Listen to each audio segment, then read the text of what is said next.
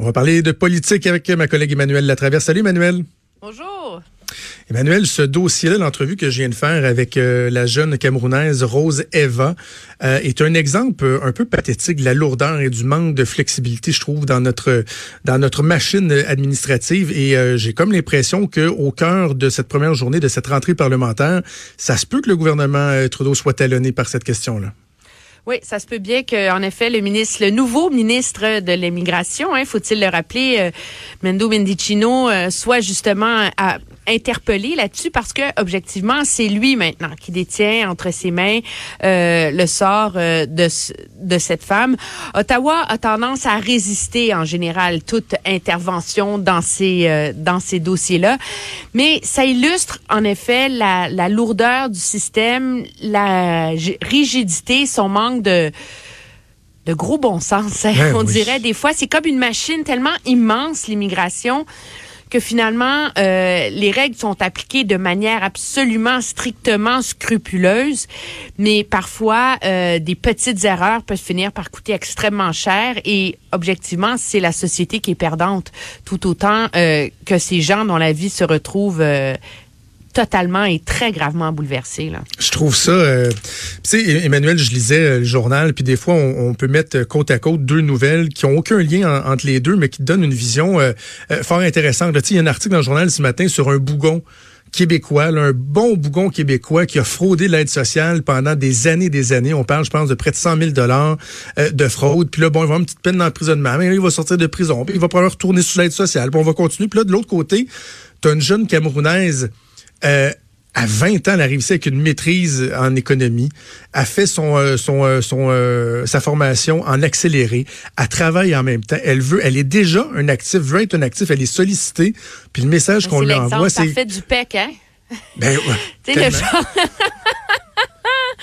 le fameux programme qui a fait couler tant d'encre là, mhm. euh, c'est l'exemple parfait du genre de personnes dont les, les, les autorités doivent trouver des mécanismes pour faciliter euh, leur résidence au Québec, au Canada, et pour pouvoir euh, justement éviter que ce genre euh, d'imbroglio strictement bureaucratique là, ne finisse euh, par par ruiner leur vie, là, on s'entend. Absolument.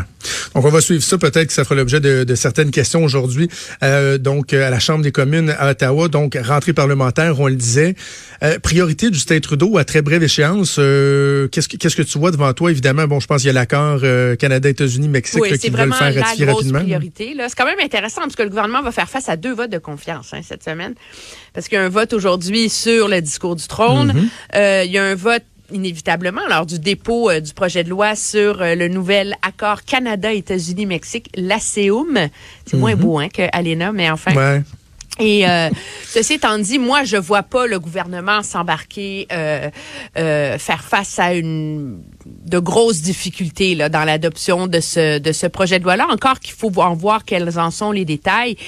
Mais on s'entend qu'il y a un consensus monumental au Canada, là, de la part du monde des affaires, de la part de tous les paliers de gouvernement, toutes couleurs politiques confondues, en disant, écoute, il est imparfait cet accord. Oui, il y a des gains qu'on aurait voulu, qu'on n'a pas eu, mais objectivement parlant, le Canada s'en sort à meilleur compte. Et s'en sort à meilleur compte à certains égards, il faut le dire, que...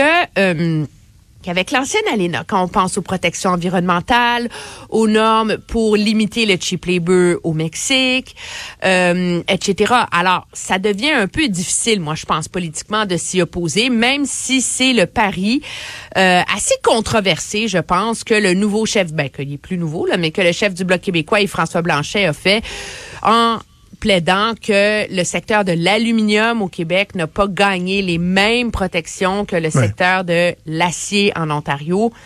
La part du bloc, c'est une tentative de, d'essayer de démontrer que le Québec est lésé face aux gros géants ontariens, etc. La logique est bien plus simple que ça. Pourquoi l'acier a été protégé? Parce que c'est l'acier américain que les Américains voulaient protéger avant tout là. Donc c'est pas un, un, néfaste calcul euh, de, du gros méchant gouvernement fédéral de sacrifier le, Québec dans cette les derniers droits de cette renégociation là. Le Canada était davantage en mode défensif puis euh, il, il, se contente des gains qu'ont obtenus les démocrates pour le compte des États-Unis. Là. C'est ça le calcul. Là. Je, je, te soumets une hypothèse sur le, le, contexte euh, global, général de cette rentrée parlementaire. Ce, mon hypothèse étant qu'il y a un risque à la situation politique actuelle pour les libéraux de Justin Trudeau. Je m'explique. Lorsqu'on devient minoritaire, normalement, c'est un test d'humilité. Hein? C'est d'être capable de, de, naviguer dans des eaux politiques qui sont, euh, qui sont euh, loin d'être évidentes. On veut euh, gouverner suffisamment longtemps pour aller retrouver une majorité. On veut pas tomber. sais Donc, ça oblige les partis au pouvoir à faire preuve de plus de flexibilité. Mais là, le Parti libéral est devant un parti conservateur qui est fragilisé de, de, de par sa situation, la course à la chefferie et tout. J'ai comme l'impression que ça pourrait les amener à, à, ne pas bien faire ce cet exercice d'humilité-là. Là. Tu, sais, tu deviens un petit peu trop confiant parce que tu sais que l'autre parti, à un moment donné, va avoir non, un genou par terre, pourra pas t'appuyer. T'as pas entendu non? le discours de M. Trudeau à son caucus la semaine dernière? Ouais. mais non, mais comment? Il a dit ah, okay, à tout le monde... Compris que la méchante partisanerie, puis la confrontation, fallait que ça soit fini, puis qu'il ouais. fallait que les libéraux entendent la leçon que l'électorat leur a envoyée, puis qu'il fallait travailler avec l'opposition. Uh -huh. Voyons. Okay. Non, non, il n'y a pas d'inquiétude. non, mais pour de vrai, est-ce que tu le non, vois, mais le moi, risque? Je pense que, non, mais je suis d'accord avec toi. Il, y a un, un vrai test là-dedans. Parce que là, ça fait depuis le mois de novembre que M. Trudeau, ses ministres, j'écoutais les entrevues qu'a donné Pablo Rodriguez, là, qui est le leader parlementaire, etc. Puis Mme Freeland, puis tout le monde est là, on va travailler fort, on va faire des compromis, etc., etc. OK, là, là, c'est le temps de passer de la parole aux actes. Et tout le monde mm -hmm. s'entend que sur un enjeu comme l'ALENA. Le gouvernement n'a pas de compromis à faire. Il faut juste qu'ils permettent un débat quand même minimal. Là. Mais là, on va rentrer dans les autres enjeux qui vont devenir beaucoup plus litigieux, plus difficiles. Et c'est là qu'on va voir si le gouvernement, euh, si... Euh, si les bottines suivent les babines, là, comme on dit. Mm -hmm. Et moi, j'ai des réserves parce que c'est pas dans leur ADN aux libéraux d'agir comme ça. Et les gouvernements minoritaires qui ont mais il y a comme deux modèles. Tu sais, il y a le modèle Pearson, qui a été un gouvernement minoritaire très axé sur la conciliation, le travail euh, collectif, etc., et qui a réalisé de grandes choses pour le Canada. Et il y a le modèle Stephen Harper, où on gouverne comme si on était majoritaire, avec un fusil sur la tempe de l'opposition 24-7, et où finalement on assure une certaine stabilité. Moi, je pense que M. Trudeau va davantage essayer de jouer sur le tableau de la conciliation. Il y a l'avantage, ceci étant dit, que il y a différents partenaires possibles pour ces différents enjeux. Et donc, euh, mais il va, il va falloir voir. Regarde, euh, un des gros enjeux là, qui va faire partie du débat très rapidement, là, c'est l'enjeu du contrôle des armes à feu. Ben oui.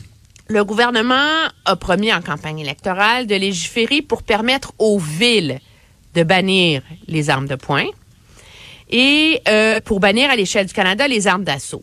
Ça, là, ça a l'air assez beau. On va bannir les armes de... Donc, Montréal va pouvoir bannir les, les armes de poing, puis Toronto va pouvoir le faire. Mais entre toi et moi, à quoi ça sert que Montréal bannisse les armes de poing si la ville d'à côté, à Laval ou à Longueuil, les permet? Alors, il va y avoir, à un moment donné, au, au-delà au de ce qu'on appelle en anglais le virtue signaling, là, l'espèce de, de se draper dans la, dans la vertu Ben oui. progressiste, là, il y a comme une réalité. Là, le gouvernement va vouloir bannir les armes d'assaut. On dit, ben oui, qui a besoin d'un AR-15 pour aller à la chasse, là? C'est complètement euh, obtus par rapport à notre, euh, disons, qui est euh, très urbaine, là, tu me diras, mais quand même, là, tu sais. Mais s'il bannit les armes d'assaut, il faut qu'il rachète les armes d'assaut. Ben oui, là, ça va coûter cher. Là. Alors là, il va dépenser, je sais pas, 3, 4, 500 millions de dollars pour racheter les armes d'assaut légales au Canada. Mais là, le, les conservateurs, déjà, ils disent, mais non, mais les 500 millions de dollars pour acheter les armes d'assaut, là, mettez-le dans un meilleur contrôle des armes illégales qui rentrent au Canada. Parce que c'est pas les armes d'assaut légales des gens qui font partie de clubs de tir là, qui créent des, des, des tueries. Là. Mm -hmm. Alors, là, on va rentrer dans un débat beaucoup plus litigieux où là, vraiment, la bonne foi du gouvernement va être mise à l'épreuve. Et je pense que c'est à ce moment-là qu'on aura les moyens de conclure si oui ou non euh, il, euh, il passe la parole aux actes. OK, donc ça va être à suivre au cours des prochains mois. Et pendant ce temps-là, bon, ben il y a le Parti conservateur qui se cherche un nouveau chef. Puis je disais à la blague, euh, Emmanuel, que j'avais bonifié mon latin euh, en fin de semaine. Je connaissais la locution sine qua non, comme dans la condition sine qua non. Mais là, il y a la condition sine qua non sauf si. Donc, je sais pas si ça fait partie du latin, parce que c'est quand même drôle d'entendre des, députés québécois qui nous criaient à tue-tête que ça prenait absolument un chef qui maîtriserait parfaitement le français. Mais là, finalement, sauf si, sauf si t'en trouves pas. Et ben, là, il n'en trouve pas. Donc, Peter McKay, ça, finalement, ça, ça pourrait faire, là.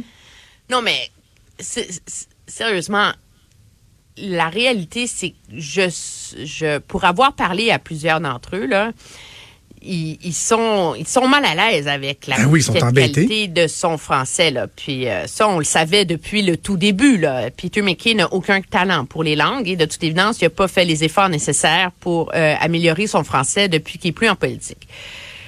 Maintenant, qu'est-ce qu'ils font les conservateurs du Québec? Est-ce qu'ils euh, est-ce qu'ils restent en marche?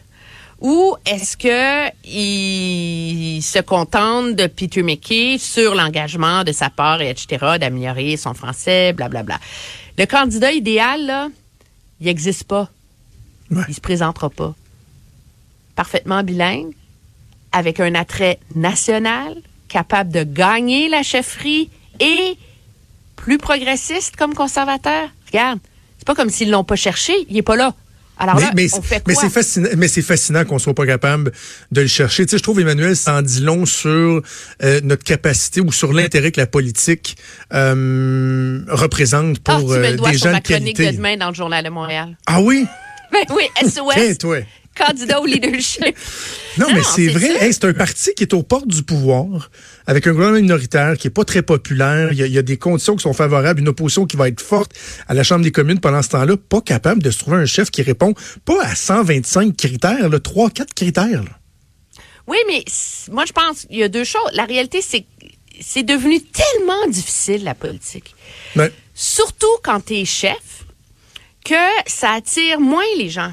Et c'est pas, c'est, c'est, malheureux, mais et c'est devenu tellement une grosse machine aussi de gagner des courses à la direction que ça, ça limite la capacité de certains de vouloir se lancer. Donc, je te donne un exemple. James Moore, qui était vraiment un ministre influent, sérieux, sympathique, crédible, bilingue, progressiste, de la Colombie-Britannique. Tu sais, là, tu commences à vraiment cocher toutes les cases. Là, on s'entend, là? Mais lui, il a quitté la politique. Il a une jeune famille, il a un enfant malade, d'après ce que je comprends. Il fait plein de pognon. Il n'a pas envie de se relancer là-dedans. Non, c'est ça. John Baird, non plus.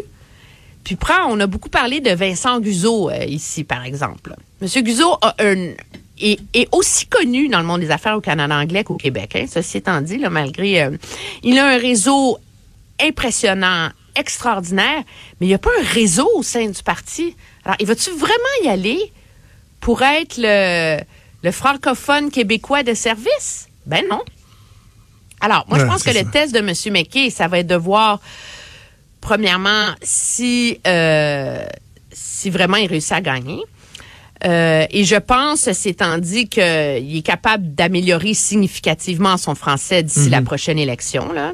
Ça va lui prendre un gros lieutenant au Québec aussi. Mais le plus gros défi pour lui, c'est moi, j'ai écouté son discours qui était vraiment un des discours de lancement de campagne les plus habiles et bien ficelés que j'ai entendus depuis des lustres. Ben, ça, il cochait toutes les cases sauf celle de la maîtrise du français. Là. Tu parlais de cochage de cases. Là, Mais c'était, c'était, premièrement, c'était un discours pour un conservateur inspiré au lieu de s'indigner. Ah, ça fait du bien, on s'entend-tu? Mm-hmm. Euh, et il a marqué tous les points, le Canada inclusif, un pays d'immigrants, un Canada généreux, mais capable d'être fiscalement responsable.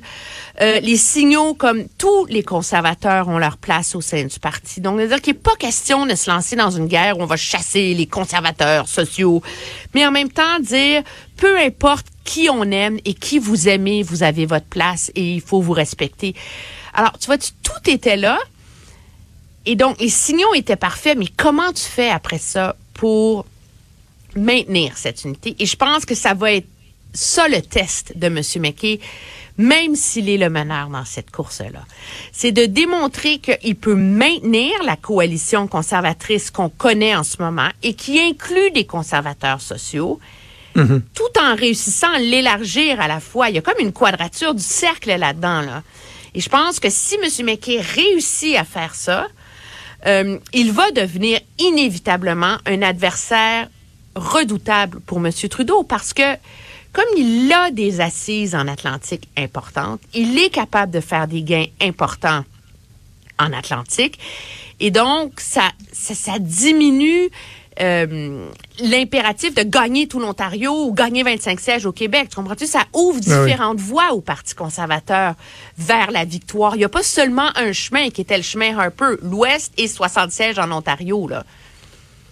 Ouais. Donc, on va suivre ça. J'ai hâte de voir si euh, d'autres candidatures pourraient, pourraient poindre. Là, on a l'impression que les, les, jeux sont pas mal faits. Bon, Aaron O'Toole qui va qui confirme lui aussi.